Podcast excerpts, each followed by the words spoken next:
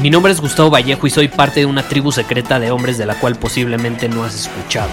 Somos hombres de acción más que de palabras, expresamos nuestra verdad aun si el mundo no está de acuerdo con ella. Invertimos en nosotros mismos todos los días y le damos la bienvenida al riesgo.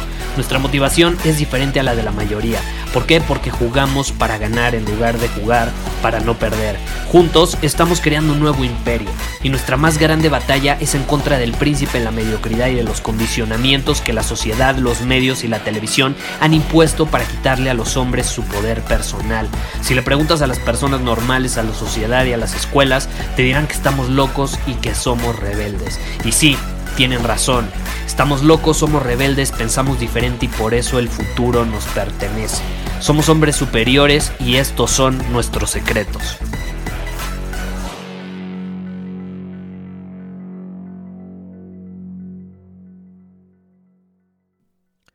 El día de hoy voy a hacer un episodio polémico, estás advertido, puedo tocar algunas fibras y voy a ser brutalmente honesto. Ya sabes, a mí me gusta ser brutalmente honesto, me gusta compartirte mi forma de ver las cosas, mi forma de vivir, las experiencias que voy teniendo y lo que me va funcionando. Porque al final, si nos ponemos a pensar, la vida no es nada más que percepciones. La realidad no es nada más que lo que nosotros elegimos que existe. Tú eliges lo que existe al final, porque es tu percepción, ¿no? Y nos podemos meter profundamente en esos temas filosóficos, pero no voy a entrar ahí. A lo que voy a ir es, te voy a hacer una pregunta. Creo que es una buena pregunta hacernos. ¿Tú crees que podemos esperar que los medios, que el gobierno, que las mismas escuelas nos pongan ejemplos de hombres dignos de ser emulados? ¿Tú crees que podemos esperar eso de ellos? Que nos pongan enfrente a hombres que representen una masculinidad firme, sólida, que aporta valor a su familia, a su comunidad, que tiene maestría emocional, que no es impulsiva ni reactiva, sino proactiva y con capacidad consciente de respuesta. ¿Tú crees que van a ponernos eso en esos lugares? Yo lo dudo. ¿Por qué? Porque va en contra de sus intereses. De hecho, lo que acabo de mencionar o las instituciones que acabo de mencionar odian a los hombres con coraje. ¿Y a qué me refiero con coraje? Hombres que actúan sin importar cómo se sienten, sin importar si tienen miedo o no, no se dejan dominar por su miedo. Tienen maestría emocional, ¿estás de acuerdo? Odian a esos hombres. Porque precisamente exponen indirectamente los miedos que tienen. Si tú tienes miedos como cualquier humano, pero te paralizas por esos miedos y no te atreves a estar en movimiento, no te atreves a ver esos miedos a los ojos, no te atreves a enfrentarlos y a actuar a pesar de sentirlos, y de pronto ves a alguien que sí se atreve, por supuesto que va a sacar a relucir lo que tú no tienes los huevos suficientes de hacer. Entonces por eso odian a los hombres con coraje. Y no solo odian a los hombres con coraje, odian a los hombres fuertes, física, mental y emocionalmente. ¿Por qué? Porque exponen sus debilidades. Por supuesto. Por supuesto. Si tú te metes al ring a pelear con alguien y te madrea y te gana, está exponiendo tus debilidades. Por supuesto. Entonces, ¿qué sucede? Cuando ven a un hombre que es fuerte mental, física y emocionalmente, no se meten literalmente al ring con él, pero en su mente sí lo hacen. En su mente sí lo hacen. Y saben perfectamente que salen a relucir sus debilidades. Y también odian la excelencia. Hombres que buscan la excelencia. ¿Por qué? Porque un hombre que busca la excelencia tiene estándares elevados. Y tú no puedes controlar a alguien que tiene estándares elevados. No puedes. Y alguien con estándares elevados muchas veces va de la mano con integridad. Odian a los hombres con integridad, porque la presencia de un hombre con integridad que expone su moralidad corrupta. Entonces, si nosotros queremos ser hombres firmes, fuertes, con convicciones sólidas, ¿tú crees que podemos esperar que los medios del gobierno y las mismas escuelas pongan el ejemplo? Lo dudo. Lo dudo. Nosotros tenemos que poner el ejemplo. ¿Y cómo lo hacemos? Teniendo ideales firmes, sólidos. Ideales que representen los valores que queremos integrar en nuestra vida. Si tú me conoces, sabes que yo siempre he sido un idealista. Yo creo firmemente que un hombre sin ideales es fácilmente moldeable a conveniencia de otros menos de él mismo. Y desgraciadamente el mundo en el que vivimos odia los ideales, porque a los cobardes les hace ver que no son perfectos. Un hombre con ideales le va a hacer ver a los cobardes sus debilidades y que tienen mucho que mejorar. Por eso es mejor no tener ningún ideal, porque entonces no tengo nada que mejorar.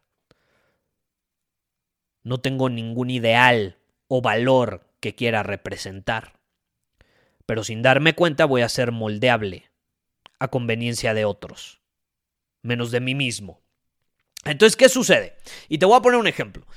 Hoy en día está de moda esta, esta perspectiva de que eh, la industria del coaching eh, hace sentir mal a las personas porque les hace creer que todo en su vida es su culpa, ¿no?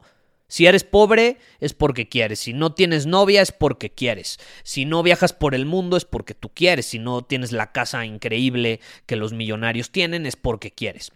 Eh, y obviamente eh, ha surgido mucho este movimiento de que eso no es real y de que no todo lo que sucede en nuestra vida es nuestra culpa, lo cual yo apoyo esa idea en el sentido de que tienen razón, por supuesto. Eh, no todo en nuestra vida es nuestra culpa. Por supuesto que no. Eh, ¿Qué culpa vamos a tener si nacimos en una situación desagradable o con una familia tóxica o en un, en una posición socioeconómica no favorable? ¿Qué culpa vamos a tener? ¿Estás de acuerdo? ¿Qué culpa tenemos de tener cierta genética o ser propensos genéticamente a ciertas cosas, ¿no? No tenemos la culpa, por supuesto que no. Así como no tiene la culpa el que sale beneficiado genéticamente o en, o en una posición socioeconómica mejor. Por supuesto que no. Pero, ¿qué sucede? Así es la vida. La vida no es justa. Si fuera justa, todos naceríamos desde la misma posición. Ahora sí que, si la vida fuese justa, pues todos naceríamos como, no sé, me viene a la mente una competencia de atletismo de que todos parten la carrera desde el mismo lugar. Pero la vida no es así. En la vida no partimos en la carrera desde el mismo lugar. Algunos salen beneficiados y parten un poco más adelantados que otros, en ciertos aspectos, como lo quieras ver. Y a mí me gusta ser realista y esa es la brutalidad de la vida, esa es la, la brutal realidad de la vida. Pero ¿qué sucede? Yo te voy a ser honesto, siendo realista y desde esa perspectiva que sí, por supuesto, no todo es nuestra culpa, a mí nunca me ha servido esa perspectiva. Nunca. Sí, la vida es injusta, es brutal, eh, es fuerte, es dura. Pero al final, si yo adopto esa perspectiva de que yo no tengo la culpa y no asumo la responsabilidad de mis circunstancias, difícilmente voy a crecer. Entonces, ¿qué sucede? Y por eso te estoy poniendo este ejemplo. Uno de mis más grandes ideales y valores es el crecimiento. busco crecer constantemente. Entonces, si yo busco ese ideal de crecimiento, si lo integro en mi vida, no me sirve para un carajo decir, no, pues es que yo no nací privilegiado y él nació con muchos beneficios. No me sirve para un carajo, aunque sea la realidad. No me sirve. A mí lo que me sirve y la perspectiva que me sirve es una de absoluta responsabilidad. Porque ¿cuál ha sido la realidad, la cruda realidad para los hombres a lo largo de la historia y para los humanos en general? Jugar el juego de la vida con las cartas que nos tocaron. Así es. ¿Y qué sucede? Cuando yo voy a jugar cartas, no me pongo a echarle la culpa al que las repartió. Ni modo. Me tocaron unas, un mal juego, me tocó un mal juego. Pero ahora, ¿qué me queda? Pues hacer el mejor juego posible con lo que ya me tocó. Y puedo echarle la culpa al que, la, al que repartió las cartas y puedo engancharme con él y decirle no, quiero que se vuelva a, re, a, a revolver el juego. O simplemente puedo buscar hacer el mejor juego posible con lo que ya me tocó.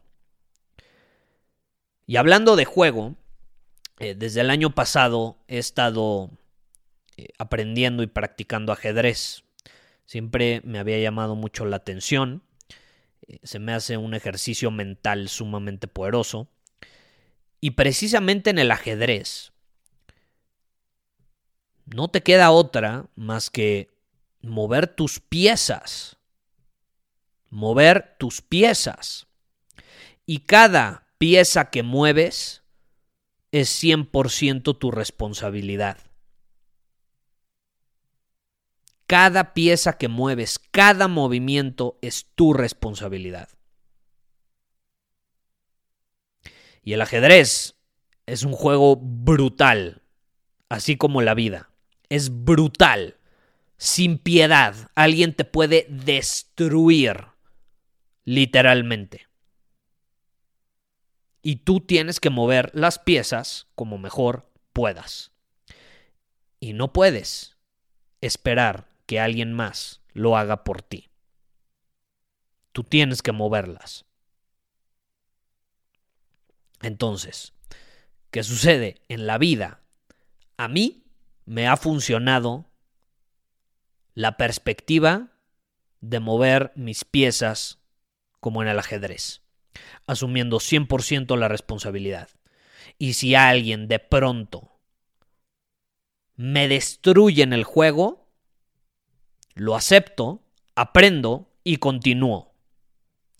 Eso es lo que a mí me ha funcionado. Y esa es una perspectiva de crecimiento. Si yo quiero seguir ese ideal de crecimiento, no puedo echarle la culpa al que me repartió las cartas, aún cuando esa sea la realidad. Sí, fue injusto. Ni modo, me tocó este juego. Pues ahora vamos a hacer el mejor juego posible. Y entonces a partir de ahí podemos crear, construir un mejor futuro. Pero si me engancho en el pasado y en lo que me tocó, difícilmente voy a poder construir algo mejor.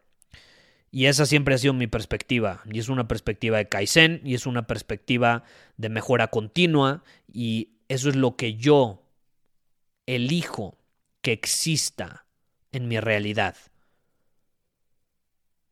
Y yo prefiero mil veces asumir el cien por ciento de la responsabilidad en todas mis acciones a echarle la culpa a alguien más. Me rehúso a echarle la culpa a alguien más. Me rehúso. Sí, todo, todo lo que pasa en mi vida es mi culpa. Y lo que vivo lo merezco. Es mi culpa. Si no me siento feliz, es mi culpa. Si no tengo dinero, me culpo a mí mismo. Esa perspectiva, en lo personal, me da fuerza, me da poder personal. cosa que en otras perspectivas no obtengo. Entonces yo la prefiero, yo la prefiero, prefiero integrar la idea de que todo lo que soy y lo que puedo ser es mi decisión. Y si no me siento contento conmigo mismo hoy, ese es el resultado de años de estar tomando ciertas acciones o de no haberlas tomado. Eso es lo que yo elijo. Porque me funciona y me permite crecer. Esa es la clave. Y te voy a ser honesto. Cuando llegué a abordar en mi vida otra perspectiva, culpaba a otros y a la vida de cosas tan estúpidas como que olvidaba las llaves. Te lo juro.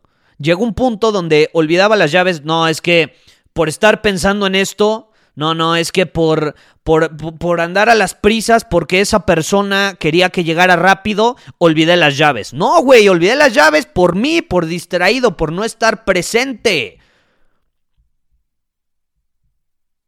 Eso es lo que sucedió. O al menos es la perspectiva que yo elijo tener en torno a lo que sucedió. Porque al final las cosas suceden y nosotros elegimos cómo podemos percibirlas o cómo preferimos percibirlas. Y yo prefiero percibir mis circunstancias desde una posición donde yo tengo absoluta responsabilidad. Cuando las cosas salen bien, pero también cuando las cosas salen mal. Eso es lo que yo elijo. Que está lloviendo, pues obviamente que esté lloviendo no es mi culpa, pero sí es mi responsabilidad, porque si yo estuviese en otro lugar, no estaría lloviendo. Me pude haber movido a otro lugar, me pude haber resguardado en otro lugar, no me hubiese mojado. Es mi responsabilidad. ¿Qué sucede si de pronto alguien me ataca en la calle y me hace una herida de muerte? Es mi responsabilidad por no estar preparado, por no estar presente, atento ante las amenazas de un mundo brutal e injusto en el que vivimos. ¿Tú crees que hace dos mil, tres mil, cuatro mil, cinco mil años? O es más, vámonos a la época de las tribus, que le encanta a las personas hablar de la época de las tribus, no sé por qué. Pero bueno, vámonos a la época de las tribus.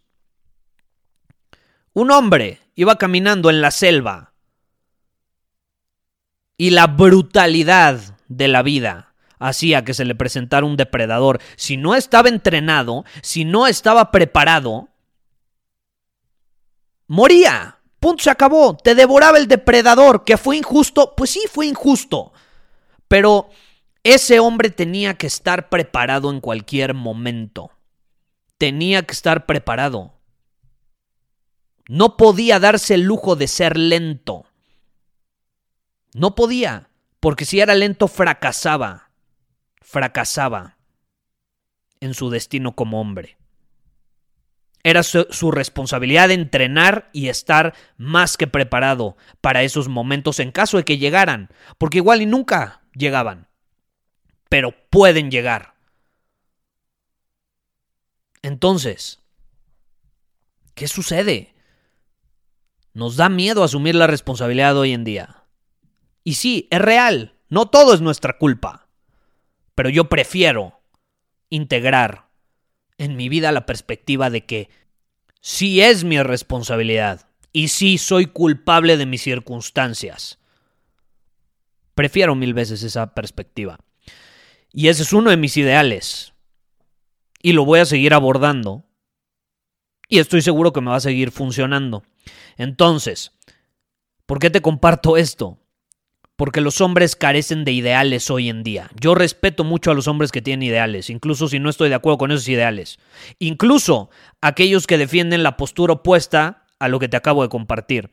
Pero mínimo tienen integrados ciertos ideales, ¿sabes? Yo me rehúso a tener el ideal opuesto a lo que te acabo de compartir, porque es lo que me funciona y soy fiel a ese valor de crecimiento y a todo lo que esté alineado con el valor de crecimiento. ¿Cuáles son tus ideales? Los hombres carecen de ideales hoy en día, son moldeables a conveniencia de cualquier persona. Tienes que tenerlos firmes, tienes que tenerlos sólidos, porque si no, te van a moldear a conveniencia de otros, menos a la tuya, porque mejor no identificas lo que es importante para ti y los valores bajo los cuales quieres regir tus acciones. ¿Por qué mejor no crear una realidad donde todo gira en torno a tu crecimiento y al crecimiento, por supuesto, de tu familia, de tus seres queridos y de tu comunidad? ¿Por qué mejor no hacer eso en lugar de favorecer los ideales de personas que ni siquiera conoces para, al final, que ellos salgan ganando? No, que salgan ganando tus seres queridos, tu entorno, tu red pequeña de amigos, porque vamos a ser honestos, amigos hay pocos, y que salgas ganando tú, esa es la clave. Y me enoja, me enoja porque hoy en día los hombres son débiles, son moldeables a la conveniencia de cualquier persona. Si no, pongámonos a ver los últimos dos años lo que ha sucedido. Hombres cuyas ideas, perspectivas se moldean fácilmente. Un hombre que tiene firmeza en una visión, en lo que cree, en lo que quiere construir, se mantiene alineado con ello. Y es mucho más sólido. Nada lo puede derrumbar. Es invencible, es imparable. No importa qué tanta mierda haya en redes sociales, nada, nada puede penetrar esa barrera de ideales. Muchísimas gracias por haber escuchado este episodio del podcast. Y si fue de tu agrado, entonces te va a encantar mi newsletter V I P llamado Domina tu Camino. Te invito a unirte porque ahí de manera gratuita te envío directamente a tu email una dosis de desafíos diarios para inspirarte a actuar. Además, ahí comparto también información que no puedo compartir abiertamente en ningún otro lugar. Y por si fuera poco, como suscriptor del newsletter vas a tener acceso anticipado a programas, masterclass y eventos exclusivos que hacemos detrás de cámaras. Simplemente ve a mi Instagram, si no me sigues búscame como Gustavo Vallejo, envíame un mensaje privado con la palabra secreto, repito, la palabra secreto, y de ahí me encargo para que quedes registrado completamente gratis.